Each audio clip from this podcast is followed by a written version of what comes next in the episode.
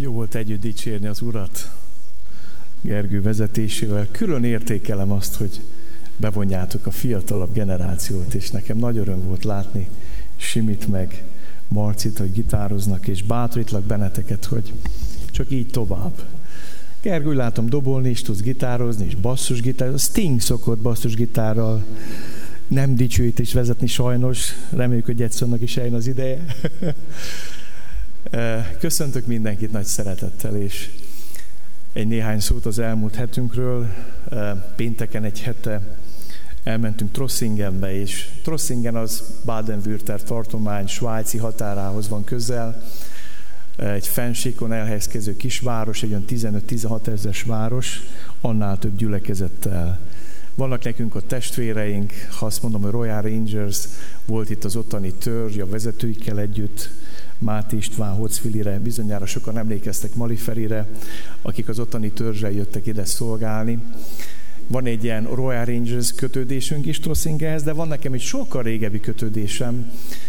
Többen a Ceausescu idején németországi svábok visszatelepettek az őseik földjére, és így Nagybányáról is többen visszatelepettek Németországba, és Nagybányáról több mint kilenc család, kilenc-tíz család azon a vidéken telepedett meg, és van nekem ott egy gyerekkori barátom, Máté István, akivel együtt merítkeztem be. Hát hozom a István, a Ruben, a, a Maliferi, a Hocvili köszöntését, a Rangereknek a köszöntését, az itteneket nagy szeretettel köszöntik, és innen is nagyon hálás vagyok, és szeretnék köszönetet mondani ezért, hogy az elmúlt hetet velük tölthettük, és élvezhettük feleségemmel az ő nagyon nagy vendégszeretetüket. Van egy olyan szokásom, amikor nem vagyok itthon, hogy visszanézem az itten Isten tiszteletet. Nem tudom élőben követni, mert legtöbbször valahol szolgálok olyankor, de vissza szoktam nézni. Na nem azért, mint a rendőr, hogy vagy mi történik otthon, hanem hiszem azt, hogy a gyülekezet életében folyamatok zajlanak. A gyülekezet az nem színház, és az Isten tisztelet az nem színdarab. Nem arról van szó, hogy ma egy hete Antasz László szerepelt, ma pedig Mikes Sámuel fog szerepelni, és ki van tűzve a darab és a műsor, hanem a gyülekezet az egy élő egység, egy organikus közösség. És az nem egy színházok, ki vannak tűzve a műsor darabok, hanem arról szól a történet, hogy a gyülekezetben van egy folyamat, ami zajlik. És azért szoktam visszanézni, hogy picit érezzem a gyülekezet pulzusát, érezzem azt, hogy mit csinált Isten ma egy hete köztetek, mit végezett itt, és örömmel láttam és tapasztaltam azt, hogy Isten igéje erővel szólt.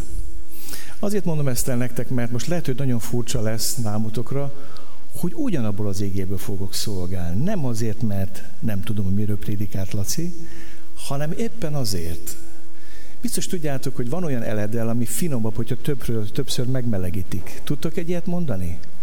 A töltött káposzta, igazi magyarok vagytok, tehát a töltött káposzta egy olyan csodálatos eledel, hogyha többször alágyújtasz, összeérnek az ízek, és finomabb lesz. És amit ma elmondok, az nem azért lesz, mert az a betegségem van, mint volt, emlékszem egy bácsi nagybányán, ő mindig párhuzamos prédikációt futtatott az agyába, miközben apukám prédikált, és amikor az égét is végén imádkozni kellett, elmondta mindazt, amit szeretett volna hallani, de nem hallotta. Tehát ma nem, e, nem azért veszem ezt az ígét, mert egy párhuzamos program futott az agyamon, és mindazt szeretném elmondani, Laci nem mondott el, nem. Az úgy volt teljes, és úgy volt egész hanem addig, amíg ő arról szólt, hogy mi a gyülekezet küldetése, és magával az Ézsás 61-jel foglalkozott, hogy miért jött Jézus erre a földre, én most szeretnék nektek az a közegéről beszélni, és ebből levonni néhány tanúságot, és azzal a hitel és reménységet teszem, hogy Isten beszélni fog hozzánk. Tehát keresétek meg a Lukács 4, 14.30-at, ahogy ma egy hete is tettétek, és hozzáolvassuk egy párhuzamos megfelelőjét a Máté Evangélium a 13. részből. Tehát Lukács 4, 14-től 30-ig, és Máté 13, 53-tól 58-ig. Álljunk fel, és úgy hallgassuk Isten igét.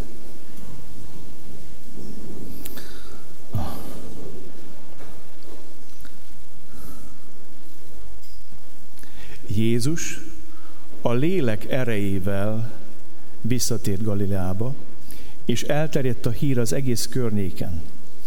Tanított a zsinagógáikban, és dicsőítette mindenki.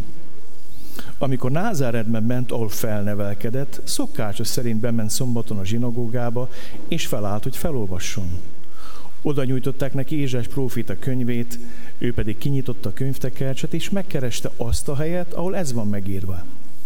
Az Úrnak lelke van én rajtam, mert felkent engem, hogy evangéliumot hirdessek a szegényeknek, azért küldött el, hogy a szabadulást hirdessem a foglyoknak, és a vakoknak szemük megnyílását, hogy szabadon bocsássam a megkínzottakat, és hirdessem az Úr kedves esztendejét. Ekkor összegöngyölítve a könyvtekercset, átadta szolgának, és leült. A zsinagógában mindenkinek a tekintete rajta függött, ő pedig így kezdett beszélni hozzájuk. Ma teljesedett be ez az írás fületek hallattára. Ez a mondat a mai égétésem címe, ma teljesedett be ez az írás a fületek hallatára.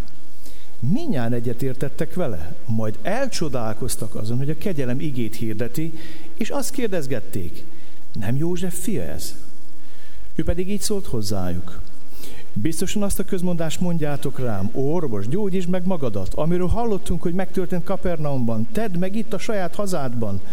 Majd így folytatta. Bizony mondom nektek, egyetlen prófita sem kedves a maga hazájában.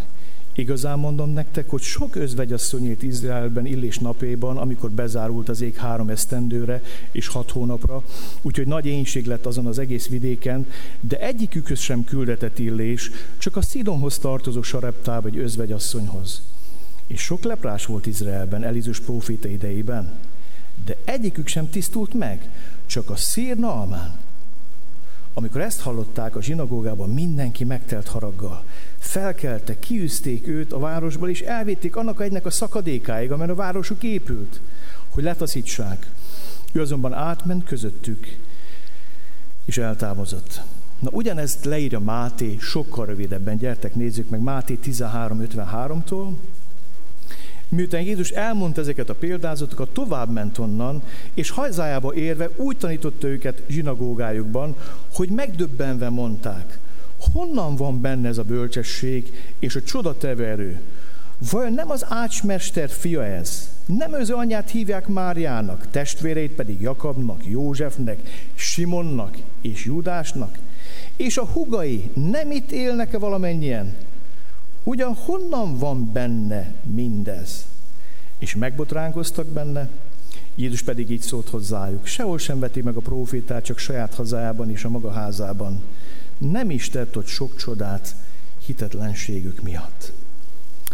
Imádkozzunk. Olyan jó volt hallani a te küldetésedet, hogy szeretnéd, hogy a te küldetésed a mi küldetésünk legyen hogy ami benned és általad történt, Úr Jézus, az a te tested a gyülekezet által történjen. Itt és most, napjainkban, Kecskeméten, a mi gyülekezetünkben, és a mi gyülekezetünk által is. Jövünk most hozzád, és kérünk téged, hogy könyörülj meg rajtunk. Szeretnénk az az egy lenni, aki hisz benned, akár a sareptőzvegy, akár a szíriai Naámán, egyik sem volt zsidó, és mégis csodát tettél az életükbe. Arra kérlek most téged, hogy, hogy találd meg most az egyet köztünk.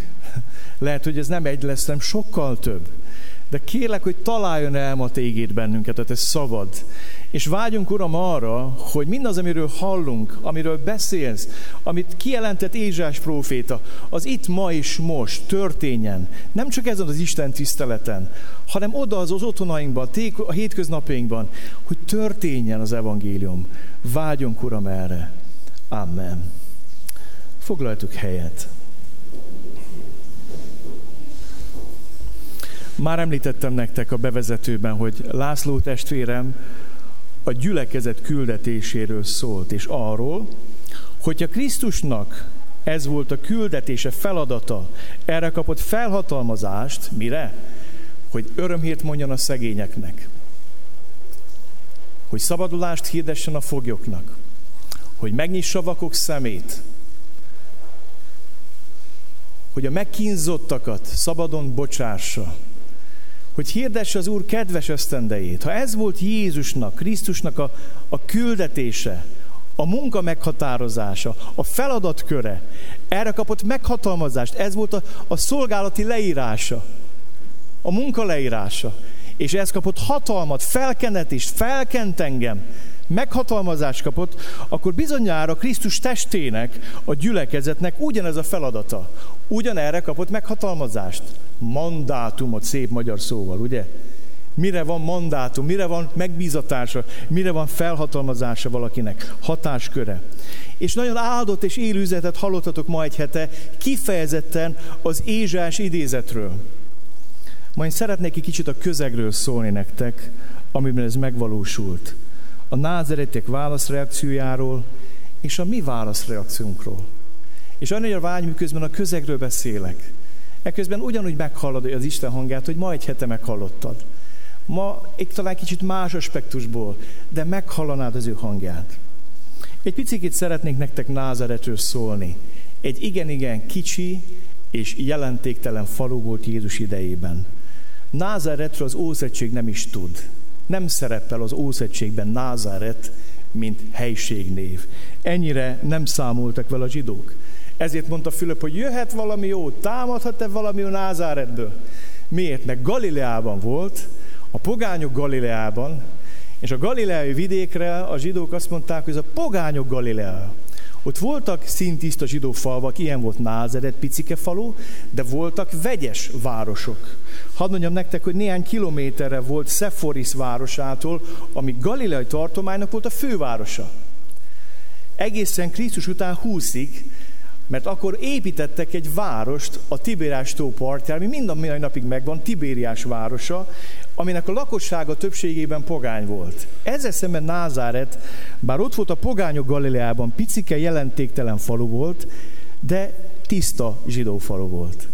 És innen itt lakott József, itt lakott Mária, ide tértek vissza a Betlem, illetve egyiptomi eh, útjuk után Názáretbe. Jézus itt nőtt fel. 30 éves koráig Jézus ebben a kis faluban élt.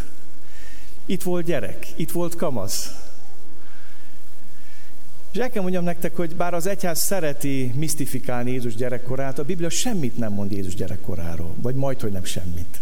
Beszél arról, hogy bemutatták, beszél, hogy felvitték 12 éves korába, beszélt arról, beszél, hogy rendkívüli bölcsesség volt benne, hogy fejlődött, növekedett Isten és emberek előtti kedvességben, de bizonyos értelemben nagyon hasonlított a többi gyerekre. Annyira, annyi különbséggel, ami nagy különbség, hogy nem volt benne bűn, bűn nem követett el. Zsidókhoz levél odáig elmegy, hogy mindenben megkísértetett, kivéve a bűnt. Jézus ebben a kis faluban nőtt fel. És az akkori szokások szerint követte a nevelapjának, Józsefnek a mesterségét egy másik evangélista, Márk, nem azt mondja, hogy nem ez József az ácsnak a fia, hogy nem, de ez az ács, az ácsmester. Tehát Jézus maga is ács volt, ezt tanulta, ez volt az ő földi, úgymond civil foglalkozása, szakmája. És 30 éves korában Jézus bemerítkezik, nagyon sokan azt feltételezik, hogy egy nagyon rövid ideig talán János tanítványa is volt, de ez csak egy feltételezés, mert Jánosnál merítkezett be, bemerítő Jánosnál, vagy keresztelő Jánosnál, és aztán elkezdi a szolgálatát. Márk azt mondja, hogy így kezdte a szolgálatát. Beteljesedett az idő. Elérkezett az Isten országa. Térjetek meg, és higgyetek az evangéliumba. És ezt hirdette meg Jézus Isten királyságát. És egy érdekes dolog történik. Elkezdi bejárni a Názáret környéki városokat, Bécsajdát, Korazint, Kapernaumot, a környező városokat és falvakat, és jönnek a hírek haza, hogy hallottad te József fia, az Ácsnak a fia, aki úgy szintén Ács, itt nőtt fel köztünk, akinek a származ is olyan kétes, sokat pletykálkodtak róla a názáretiek. Mi az, hogy most apja, ne apja József, ki ez a Jézus, hogy Hallottátok, hogy elment és csodákat tesz. Megnyitja vakok szemét. Átváltoztatta Kánában a bort, a vizet borrá, bocsánat. Hát az alkoholistáknál fordítok kell csinálni, tehát a bort kell vízé változtatni, de, de beszéltek a, a, a, a csodáiról, hogy, hogy miket csinált. És egy idő után Jézus úgy dönt, hogy hazamegy a saját helyére, ahol felnőtt. El tudod képzelni, hogy mennyi tömeg, micsoda összeröffenés volt a zsinagógában. A gyerekkori barátai, ismerősei, rokonnai ott voltak, lássuk a mi fiunkat. Ugye? A mi fiunk. Én Mocsolyán, ahol apám felnevelkedett, én nem Sám vagyok, én Mike Bélának a fia vagyok, a Béla fia. Ott a Gyulának az unokája, jön az unokája. És Jézus is hazament a saját falujából, felnőtt. És hadd mondjam nektek, mi mindig a, a megszépített Jézus sztoriát olvassuk. Tehát számunkra mindig glória van a fején, nem? Tehát valami különleges, kilóg a sorból. Tehát vala, legalábbis így ábrázolják, ábrázolják a képek, de el kell mondjam nektek, ne botra, nem volt glória Jézus fején. Még ilyen kör alakú neon sem. Tehát szeretném, hogyha tudnád azt, hogy pont úgy nézett ki, mint egy ember. Pont úgy nézett ki, mint egy ember. Tehát nem, nem voltak szár, nem volt glória fején, nem áradt így a szívéből ilyen nagy tüzes láng, nem volt itt egy nagy szív, és nem jelent meg mögött áldom Mária. Olyan volt, mint egy ember. És ráadásul ő kicsi korától látták őt felnőni, mint embert. És akkor Jézus úgy dönt, hogy hazamegy. És akkor bemegy a zsinagógába, és volt egy szokás a zsinagógába, hogy felolvastak mindig valamit, vagy a Tórából, vagy a profétáktól, és akkor valaki, egy érettebb férfit megengedték, hogy fűzön hozzá néhány szót, és magyarázza azt. És gondolták azt, hogy ha már annyi sok, sok érdekes dolgot csinált ez a Jézus, a mi fiunk, más helyen, hát odaadjuk neki az Ézsás tekercsit, olvasson fel belőle, és mondjon valamit nekünk belőle. És így kerül Jézus kezébe az Ézsás tekercse. Milyen véletlen, ugye? hogy pont az a tekercs, most nehogy képzeljük, hogy Ézsás egy tekercsen voltak, elég hosszú tekercsnek kellett volna lennie, hanem abban az időben egy bibliai könyv is, hát Ézsás könyve több mint 60 fejezetből áll, az egyik leghosszabb ószegységi könyv. Nehogy azt ígyétek, hogy így elővették a 60 tekercset, csak akkor hárman kihúzták, így kitegregették. Nem, több tekercse volt is. Véletlenül odaadják neki azt a részt, amit ő idéz és felolvas. És itt szeretném neked elmondani, hogy nincsenek véletlenek. Az nem véletlen, hogy ma itt vagy, és az sem véletlen, hogy ma ezt az igét olvasom még egyszer. Az sem volt véletlen, hogy ma egy hete Antal Laci ezt az igét olvasta, és az sem véletlen, hogy ma újból olvastam. Isten országban nincsenek véletlenek. Isten országban nem így működik, hogy hát úgy véletlenül azt a tekercset adták oda neki, remélem megáll, hanem arról van szó, hogy Isten úgy döntött, hogy pont azt a szakaszt kell Jézusnak felolvasnia. És Laci erről az idézetről prédikált nektek. Ez bontotta ki azt az öt területet, amiért az Úr Jézus jött, és ami az a gyülekezetnek, egyháznak a küldetés, a feladata. Szeretném ezt nektek kicsikét más oldalról megvilágítani. Úgy fogalmaztam meg, hogy az evangélium Istennek Krisztusban adott teljes, tökéletes válasza, arra teljes rombolásra, amit a bűn végezett bennünk. Az, amiről Laci egy helyte prédikált nektek, az nem más, mint Isten teljes, tökéletes válasza Krisztusban, arra teljes és tökéletes rombolás és pusztításra, amit a bűn végezett bennem, és végezett benned. Gyertek, nézzük meg, mi ez a teljes és átfogó diagnózis. Az, hogy teljes gyógyulást tudjon egy orvos adni a betegnek, az kell egy teljes körű diagnózis. Egy tökéletes diagnózisa lehet tökéletes terápiát fölírni. És az, hogy Isten segíteni tudjon rajtam is rajtad, az első lépés az, hogy egy tökéletes leírását adja a bajunknak. És engedjétek meg, hogy néhány dolgot elmondjak. Az első. Az első, amit Jézus elmond a diagnózisunkról, hogy a bűn kifoszt, lerabol és szegényé tesz. Az Úrnak lelke van én rajtam, mert felkent engem, hogy evangéliumot hirdessek a szegényeknek. És az első dolog, amit szeretném, hogyha tudnál az életedről, vagy tudnánk az életünkről, hogy a bűn kifoszt, lerabol, szegényé tesz. Az Istentől elszakadt ember lelke előbb elhal, vagy éhen hal. Amikor Isten azt mondja, hogy ha eszel a fagyümölcséből meghalsz, az ott arra utalt, hogy ha elszakadsz tőlem, meghalsz. Az ember élete értelmét veszti Isten nélkül. Az ember elvesztíti az identitását, a biztonságát, a küldetését, az életének a végső értelmét és célját, ha elszakad Istentől. Ezért van az, hogy az Istentől elszakadt ember meghal, elhal, mert a lelke éhen hal Isten nélkül. Ez hozza bűn. Kifoszt, lerabol, szegényé tesz.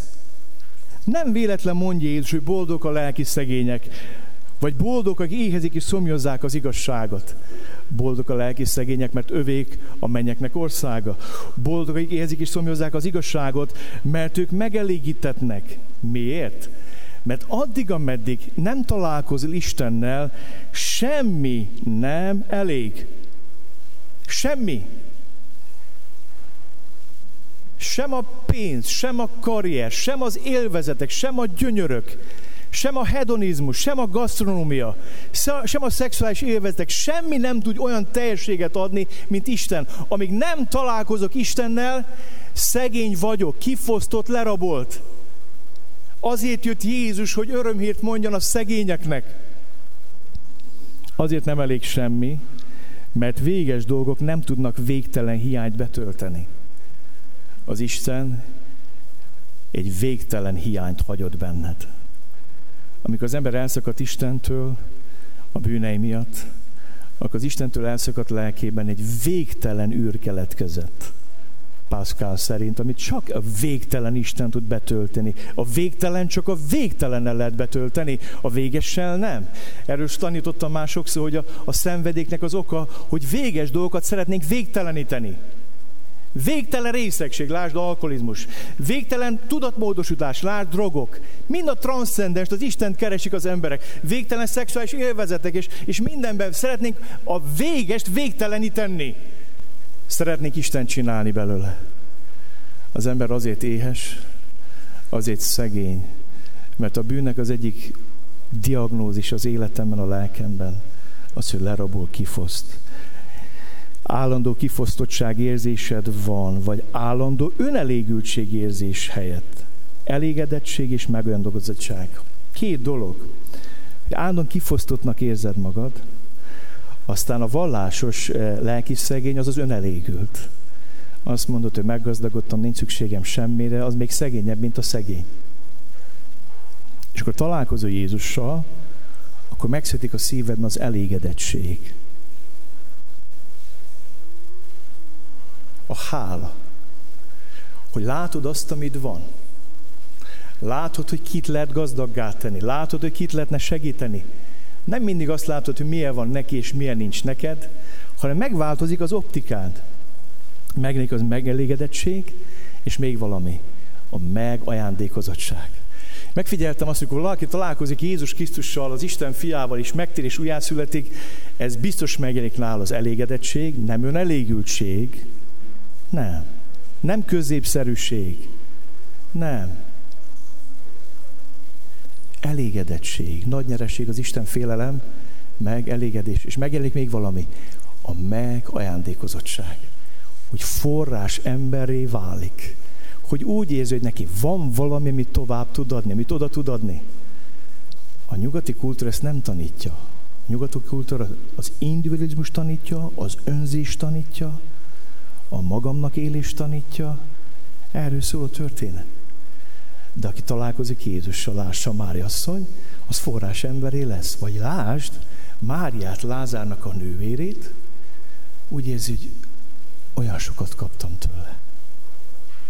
Egy végtelen megajándékozottság érzés. És a megajándékozottság érzés elév belőle egy hatalmas szeretetet, hogy ezt valahogy viszonoznom kéne. Nem fizetnem kéne, felelnem, válaszolnom kell arra gazdagság, amit Krisztusban kaptam. Második dolog. A bűnbe zár és fogoljá tesz. azért küldött el, hogy a szabadulást hirdessem a foglyaknak. Az Istentől elszakadt ember a saját szabadság végtelen vágyának a fogja. És minden inkább azt hiszi, hogy ha határokat átszakítom, ha nincsenek korlátok és határok, annál szabadabb leszek, és csak azt veszi észre, hogy ez a határtalan szabadságvágy egy iszonyatos bezártságérzést fog hozni az életébe. Ezért van az, hogy mikor az ember a bűneiben vergődik, egy idő azt érzi, hogy be vagyok zárva. Azért küldött el, hogy a szabadulást hirdessem a foglyoknak. Jézus nem azért jött, hogy elhúzza a mézes madzagot a foglyok előtt, hanem azért hogy kinyissa a börtönajtókat, és bekiáltsa azt, hogy gyere ki. A bűn kifoszt, szegényé tesz, lerabol, és a bűn bezár, és fogolyát tesz. És olyan sokan a saját vágyéknak a fogja, kergetik a végtelenség, és annál nagyobb rabok. A saját szabadságuknak a fogjai, a saját érzelmeiknek a fogjai csapongnak össze-vissza, mennek arra, merre eh, viszi az érzéseik orrunkra fogva, annyiféle fogság létezik. Jézus kinyitja a börtönajtót, és azt mondja, gyereki. A harmadik dolog. A bűn vakká tesz. Azért jöttem, hogy a vakoknak szemük megnyílását hirdessem. A bűn elveszíti, az bűnös ember elveszíti a realitás érzékét. Nem látjuk Istent és az ő jóságát. A hibát mindig másban látjuk, soha nem magunkban. Ez egy nagyon kifordított és torz világ, amiben élünk.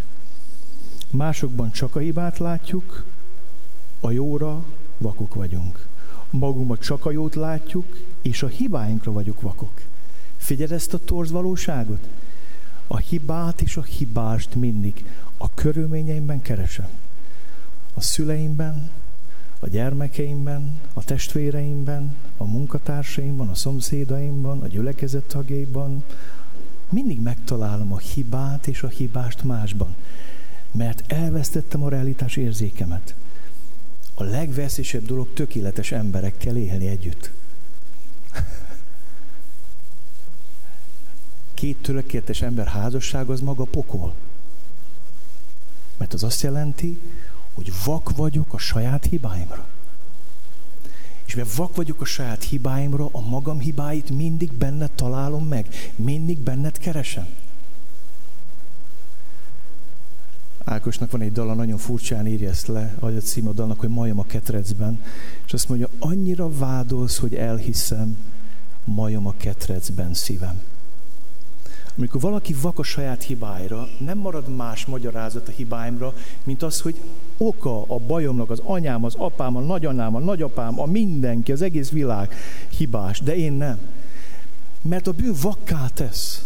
Vakká tesz a saját hibáimra, és vakká tesz, hogy megtaláljam a másban a jót. Annyira vádolsz, hogy elhiszem, belém magyarázod, hogy én vagyok az okat elrontott életednek. És tudjátok, olyan sok ilyen ember megy tönkre ma. Nincs annyi bátorság bennünk, mint a tégozó fülbe, hogy azt mondják, hogy ezt én szúrtam el. Ez történt. Magába szállt, fölébredt, és azt mondta, ezt nem az apám szúrta, ezt én. Az, hogy most itt vagyok, erről én tehetek. És vállalom ért a felelősséget. Megnyílt a szeme. Elveszített realitás érzék.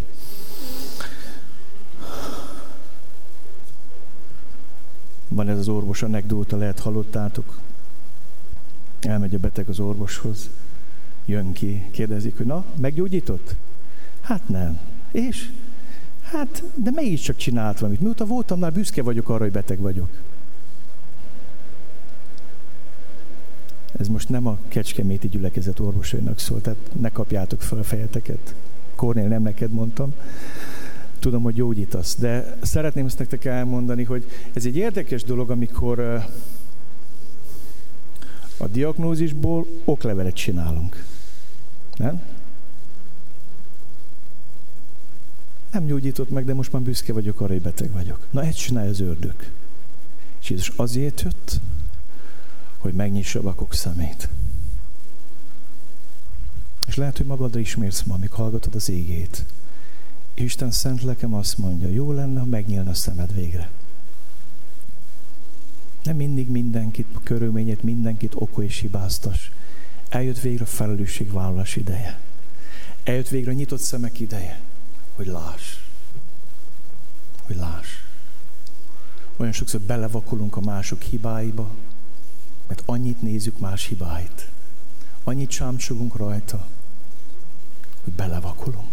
Úgy járunk, mint Jézus mondja, hogy ott van a gerenda a szemünkbe, a fejünkbe, a közlekedünk, mindenkinek leverjük a fejét magunk körül. Dünk, dünk, dünk. És, és azt mondja, vedd ki előbb a gerendát, úgy utána kived a szálkát a testvéred szemébe. Felkent, hogy a vakoknak szemük megnyilását hozza. Realitás érzék. Megyek tovább. A bűn megkínoz, meggyötör, és cselekvésképtelenné tesz. Hogy szabadon bocsássam a megkínzottakat. Van az ördögnek egy olyan munkája bennünk, hogy előbb belevisz a bűnbe, utána vádol, és ha még tovább mész benne mélyebbre, akkor elkezd gyötörni. Egy másik ilyen azt mondja, hogy a megkötözötteket szabadon bocsássam. Itt azt mondja, hogy a megkínzottakat.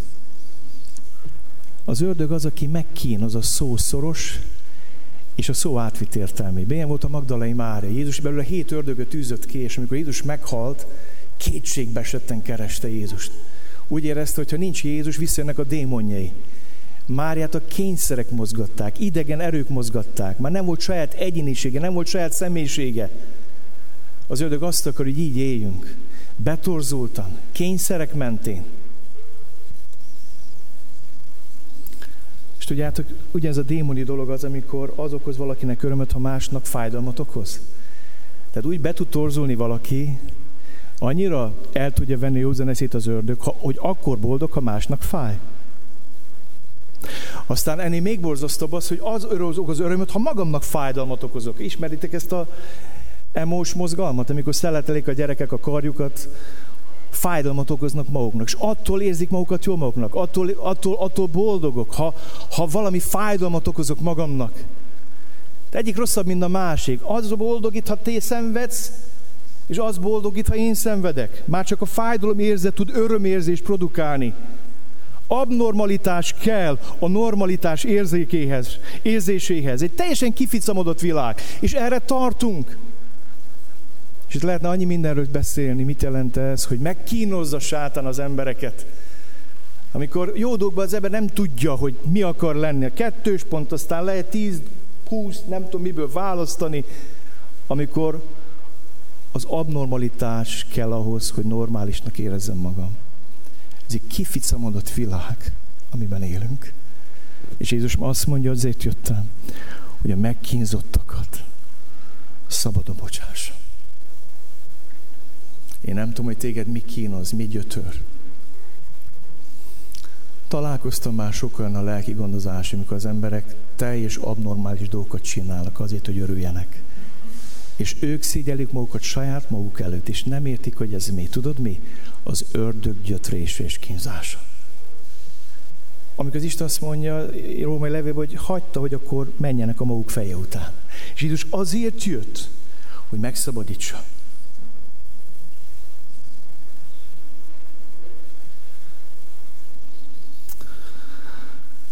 Ötödik. A bűn megfoszt a helyes perspektívától, és az ebből fakadó helyes értékrendtől. Azt mondja Jézus, elküldött, hogy hirdessem az Úr kedves esztendeit, a kegyelem esztendeit. Azt mondta Gábor az elején, hogy közelebb van hozzánk az üdvösség, mint bármikor. És ez holnap is igaz, és holnap után igaz, ez mindig igaz. Van egy más perspektíva a hívembernek. Van testünk, de van szellemünk, vannak fizikai szükségleteink, de vannak szellemi szükségleteink, és megnyitja előttünk Isten az Úr kedves esztendejét. És képzeld el, ezt közel 2000 éve mondta el Jézus, és azóta is tart az Úr kedves esztendeje, és ez beletorkollik az örökké valóságba. És ad egy egészséges perspektívát. Hadd kérdezem meg, az örökkévalóság szemszögéből nézed ma magad? A házasságodat a mennyország perspektívából nézed? Feleségedben azt mondja Péter, látod, hogy örökös társad az élet kegyelmébe? Hogy oda kell segítsd a mennybe? A gyermekeimmel együtt oda kell segítsem? És fordítva ő engem?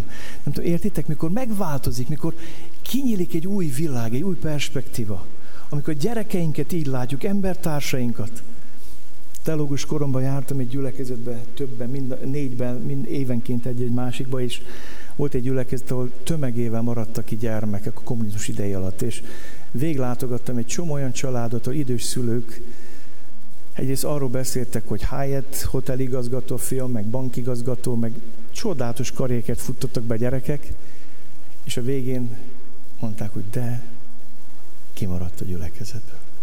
De nem tért meg. És ott volt az üröm az örömben.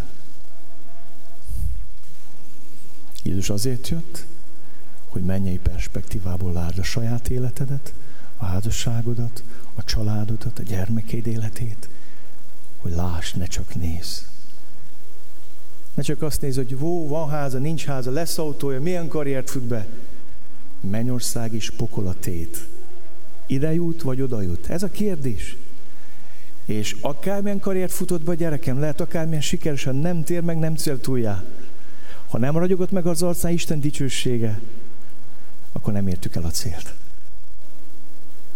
Jézus azért jött, hogy igazi perspektívát nyisson. Örökkévaló perspektívát. És azért jött, hogy ennek megfelelően cselekedjünk. És szeretném neked elmondani, hogy nincs igazi önismeret Krisztus ismeret nélkül, és nincs igazi Krisztus ismeret önismeret nélkül.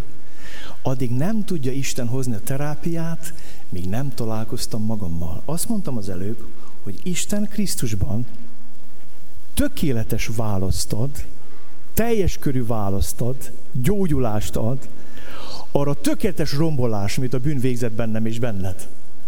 És míg ezt nem látom meg, azt a rombolást, amit a bűn bennem végzett, addig nem tudok vele találkozni szabadítóként és mesiásként. Találkoztok vele vándortanítóként, egy szimpatikus filozófusként, találkoztok vele úgy, mint Gandhi, aki azt mondta, hogy hát fantasztikus az Jézus, hát csodálatos a hegyi beszéd, hát olyan, ezt, ezt érdemes élni, megvalósítani. Találkozhatok vele így, mint egy vándortanító, mint egy proféta, mint, mint egy különleges ember, a legcsodálatosabb ember a világon, de nem találkozok vele, mint szabadítóval, mint megváltóval, mint felkentel, mint mesiással. Még egyszer mondom, nincs igazi Krisztus ismeret önismeret nélkül. És nincs igazi önismeret Krisztus ismeret nélkül. Ez a kettő összetartozik. Ezért a bűn tökéletes rombolására Isten tökéletes válasza, tudjátok mi? A testélet tíge egy személy. Azt mondja Jézus, ma teljesedett be ez az írás a fületek halattára. Nézzétek meg a szavakat, az Úrnak lelke van én rajtam, mert felkent engem, hogy evangőt hirdessek a szegényeknek. Azért küldött el. Itt személyesen val Jézus magáról, és azt mondja, én vagyok ez a személy, az én személyem a válasz. Nem az Ézsás 61 első két vers a válasz, hanem az én személyem a válasz, mert az az ége rólam szól.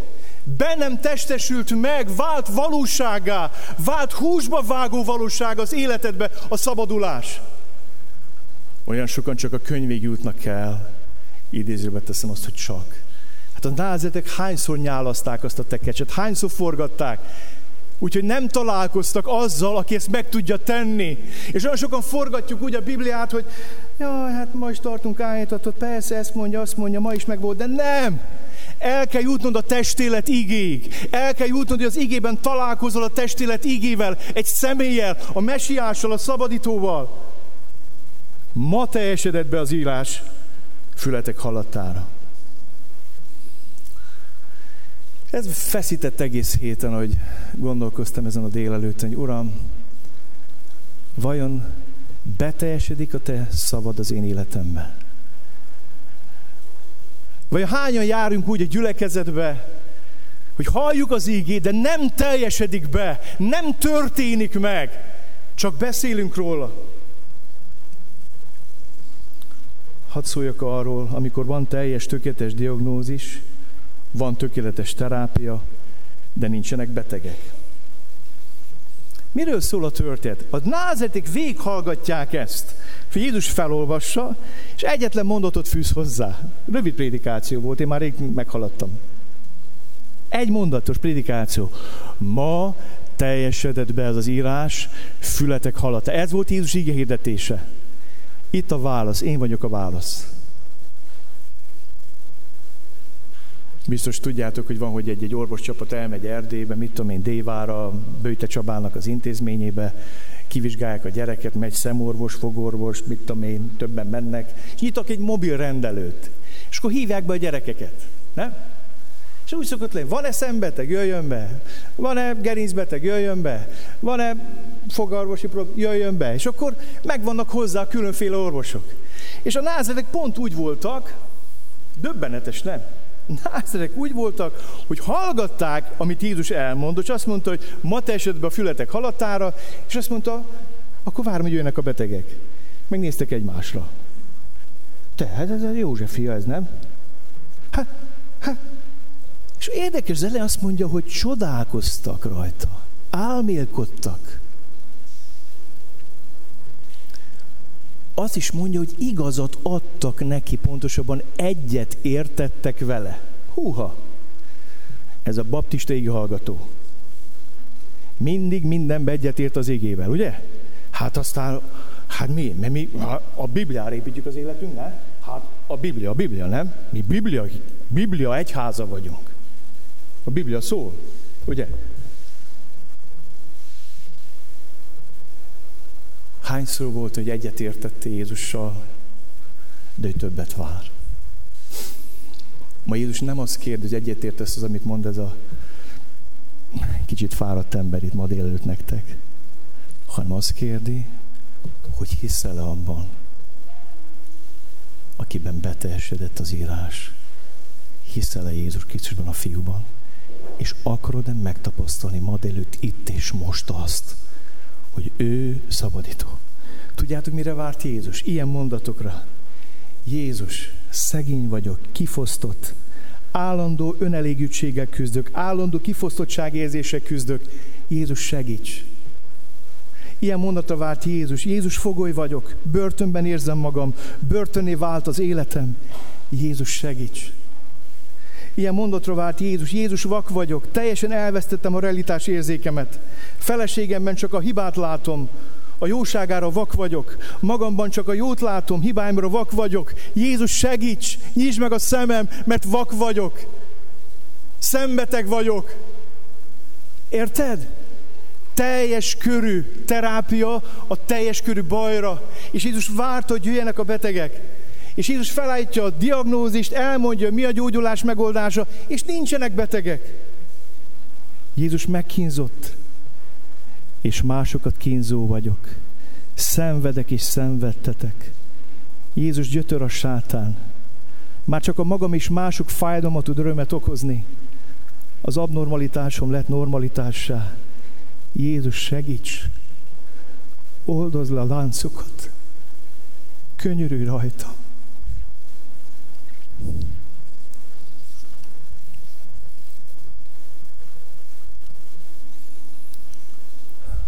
Hiszünk-e benne? Nem azt kér, hogy értsünk egyet vele. Még csak azt kér, hogy csodálkozzunk rajta. Aztán majd ő csodálkozott a hitetlenségükön. Hanem ki tudja-e mondani, Uram, így vagyok itt ma. És lehet, hogy évtizedek óta jársz ide. És magadra ismertél a diagnózisban, és évtizedek óta fogoly vagy, megkínzott vagy, börtönbe vagy, a vak vagy. És milyen fájdalmas az, hogy nem változik az élet. Hadd szóljak neked az evangélium beteljesedésének egyetlen akadályáról. Azt mondja Jézus, ma teljesedett be. És múlt időben mondta, Döbbenetes. Nem azt mondja, be fog teljesedni. Ma beteljesedett ez az írás a fületek hallatára. Ez azt jelenti, hogy ott valami elkezdett történni, és mégis volt egy akadálya. Egyetlen akadálya az evangélium beteljesedésének az életemben, az én saját magam vagyok. A félelmeim, a hitetlenségeim, az előítéleteim. Hát itt van az anyja, az apja, ismerjük, hát a testvére, a testvére, fiú testvére, lány testvére, itt élnek körülöttünk. Hitetlenség. Olyan érdekes az a fejezében már, hogy Jézus elcsodálkozott a hitetlenségükön. Előbb ők csodálkoznak azon, hogy az evangélium igét hirdeti, utána ő, Jézus csodálkozik a hitetlenségükön, és Jézus kétszer szokott csodálkozni. Amikor hiszünk, meg amikor nem hiszünk. Ott van a római százas. Csak szólj egy szót is, meggyógyul a szolgám. És azt mondja Jézus, elcsodálkozott a, hitetlen, a, hit, a hitén. Mekkora hite van ennek az embernek. Nem vagyok miért, hogy a házamba jöjj. Aztán elcsodálkozott is a, a kananeus asszonynak a hitén. Itt meg csodálkozik a zsidók hitetlenségé. Milyen döbbenetes. És Lukács szerint két példát az Ószegységből. Egy szír leprás meggyógyulását, és egy sareptai pogánynőnek a csodáját, akiről Isten gondoskodott élésen keresztül. És ettől dühöttek be. Hogy? Hát az Isten személyválogató? Nem. Nem. Nem. Beteljesedhet benned és bennem az írás, ha hiszel ő benne. Ha rász hittel. Egy másik akadály a nézőközönség szindróma. Názeredben mindenki csak azért jött, hogy lássa, hogy Jézus mit fog tenni mással. Hát vannak ilyenek. Én nem tudom, hány éve jársz ide úgy, hogy te mindig azt nézed, hogy mással mit fog tenni Jézus. Aztán hazamész, és azt mondod, hogy áldott alkalom volt. Vagy áldatlan alkalom volt. Vagy látod, ki ment előre? Az mindig előre szokott menni. Szekény, mikor fog már igazán megtérni? Legalább annyira, mint én. Annyi ítélkezést hallottam ebbe a gyülekezetben azok, hogy ide jönnek előre. Olyan erős hívők vannak itt, hogy néha igazán megcsodálom. Ez mind a nézőközönség szindróma. Amikor nincs bennünk a lázat, hogy összetűnünk, és azt mondjuk, Uram, itt ma rólam volt szó. Ma velem beszéltél. Ma nekem szóltál. Aztán dühöngünk. Van ez a, úgy vasárpi csámcsogás. Hát kulturáltak vagy, nem az minden csámcsogunk, hát annál kulturáltak vagyunk. Azon csámcsogunk, hogy mi történt. Vannak családok, ez a harmadik fogás. Ez a harmadik fogás. A desszert, vasárpéd után. Hogy megtárgyaljuk, hogy mi történt. De nem pozitívan, hanem úgy kicsit másként, élle, szurkálódva, gúnyosan, szarkasztikusan. Názeretiesen.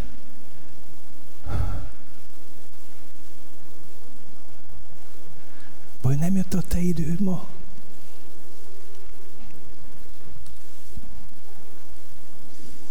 És mindez megakadályoz abban, hogy én meggyógyuljak, megszabaduljak, és menjen a szemem. Szeretnék még szólni nektek a názereti szindrómáról, amikor lapot osztunk Jézusnak is. Az a vágyam, hogy a gyülekezetünk mindig Jézus köré gyűjjön. Ő legyen középen. Mi volt a baj a názereteknek? Ők Jézusnak is osztottak lapot. Nem tudom, érted? Tehát neki is osztottak lapot. Azt mondták, hogy figyelj, ma, ma rajtad a sor, ma te fogsz felolvasni. Holnap majd valaki más. Holnap valaki más. Ó, de sok gyülekezetben láttam ezt szolgálatim során. Azért nem dicsül meg a názereti Jézus. Mert úgy bánnak vele, mint hogy názereték bántak Jézussal a saját város falujukban. Neki is osztottak lapot. A gyülekezetben minden róla szól, minden rámutat, minden ő dicsőíti, ő van a középpontban. Van a gyülekezetek, az ige középen van, de a testélet íge nincs ott. Megengedjük, hogy felolvasson Jézus. Beszélünk Jézusról, de nem Jézus beszél velünk. Beszélünk az igéről, de nem az ige szól hozzánk. Nagy a különbség. Nekünk nem Jézusról kell beszélni, mi azért jöttünk, hogy Jézus beszéljen velünk. Amen? És nem, nem azért jöttünk, hogy beszéljünk az ígéről, hanem azért jöttünk, hogy az íge, a testélet íge szóljon hozzánk. Ez a hittel szoktam ide hogy Uram, a te nevedbe állok ide, mert hiszem, hogy te fogsz beszélni. Nem Mike Sámuel a szerencsétlen életében, hanem te, te akarsz beszélni, te akarsz szólni. Názáretben ott volt a tóra középen, de nem volt szükség arra, aki a tórát betesítette. Nem volt szükség a testilet ígére. És sok templom, és ez nem a mi gyülekezdünkben igaz, de sok látom, addig, ameddig csak beszélnek a lelkészek az ígére, addig jó a pap addig nincs él az igének, addig, addig mindent lehet, minden szabad. De amikor megszólal Jézus, akkor döntés elé állít, és változást akar hozni. És befejezésként hadd hozzak nektek egy nagyon pozitív üzenetet. Mi lesz a rokonokkal? Azt mondtuk hogy hogy vajon nem ez az ácsmester fia ez, nem az anyját hívják Máriának, testvérét pedig Jakabnak, Józsefnek, Simonnak és Judásnak, és a húgai nem itt élnek-e valamennyien? Gyanítom, hogy ők is ott voltak ezen az Isten tiszteleten. ott volt Mária, ott volt József, ott voltak a fiú testvér, ott voltak a lány testvérei, és ők is hallották. És nézd meg a folytatást, János evangéliumban testvérek, akkor azt mondták neki, menj el innen és eredj Judába, hadd lássák a tanítványaid és a tetteidet, amelyeket cselekszel, mert senki sem cselekszik titokban, ha ismertségre törekszik. Ha ilyeneket cselekszel, tedd ismerté magadat a világ előtt, mert a testvérei sem hittek benne. Húha! Jézus Krisztus az Isten fia, vannak, van nevelapja, van édesanyja, vannak öcsei, vannak hugai, és azt olvassuk, hogy nem hisz benne a rokonság.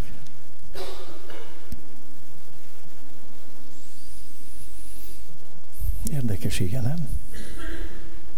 Hogy lehet az, hogy Jézus az Isten fia eljön, és nem hisznek benne a test. És megy Jeruzsálembe, ott mutasd meg a csodáidat. Hát hát ha, aki nagy akar lenni, oda megy Jeruzsálembe, az nem itt ebbe a porfészekbe teszi a csodáit, oda kell menni.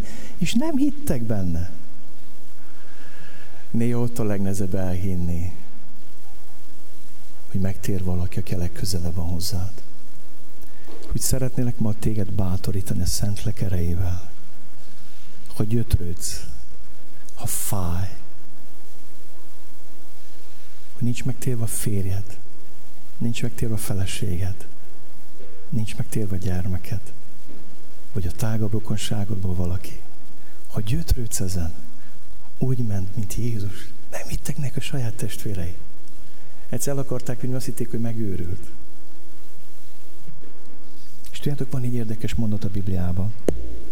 Miután Jézus elmegy a mennybe, keresztre feszítés feltámadás után, ezek valamennyien egy szívvel, egy lélekkel kitorton vettek részt az imádkozásban, az asszonyokkal, Jézus anyjával, Máriával és testvéreivel együtt. Amikor Jézus elment először Názáretbe, nyilvános szolgálatában, nem hitt neki se az anyja, se a nevelapja se a testvérei nem hittek. És valami megfordítja a dolgokat. Ez pedig nem más, mint a megfeszített és feltámadt Jézus. Képzeld el, átéli Mária azt, hogy megérti, mit Simen mondott, a te szívedet is éles tör járja át. Hogy nyilvánvalóan egy sok szív gondolata. És Mária megérti, végignéz a fiának a halálát, a szenvedését, a, a gyötrelmeit, végnézi mindazt, amit vállalt, értem és érted Jézus azért, hogy történjen az evangélium ott a Golgotai kereszten. Ezt látja. Látja ezt a borzalmat. Aztán jön a feltámadás. És érdekes módon, Jézus rokonait nem Jézus csodái győzték meg, arra, hogy az Isten fia, hanem Jézus rokonait a kereszt halála és a feltámadása győzte meg. A legnagyobb borzalom és a legnagyobb diada. És lehet, hogy most legnagyobb borzalmakban vagy. Nietzsche nem volt keresztény, de volt egy jó mondása. Azt mondta, amikor legsötétebb az éjszaka, akkor van legközelebb a hajnal vagy a virradat. És már végignézte a fiának a halálát. És a testvérei tudtak erről a borzalomról. Amikor legsötétebb az éjszaka, akkor van legközelebb a viradat, a hajnal. És olyan csodálatos, hogy Jézus Krisztus halála és feltámadása meggyőző erő. A kereszt és az üresség meggyőző ereje. És ezt mondja Pál, bátorítlak téged meg magamat ezzel, Jézus halálát mindenkora testünkben hordozzuk, hogy az ő élete látható legyen halandó testünkben. Néha azért nem látják az emberek Jézust, mert nem hordozzuk testünkben az ő halálát, hogy az ő élete ragyogjon át rajtunk. Hogy ő ragyogjon át rajtunk. Arra vágyom, hogy ma délelőtt történjen. Teljesedjen be a te életedbe ez az írás. A te füled halattára. Teljesedjen be mindannyiunk életébe. És nem csak ma, folyamatosan higgyük el, hogy ő a felkent a szabadító. Hogy holnap, holnap után és az élet terhe alatt, roskadozása alatt ott van, és beteljesedik az életünkben az az írás, amit ma hallottunk. Krisztus személyében. Amen.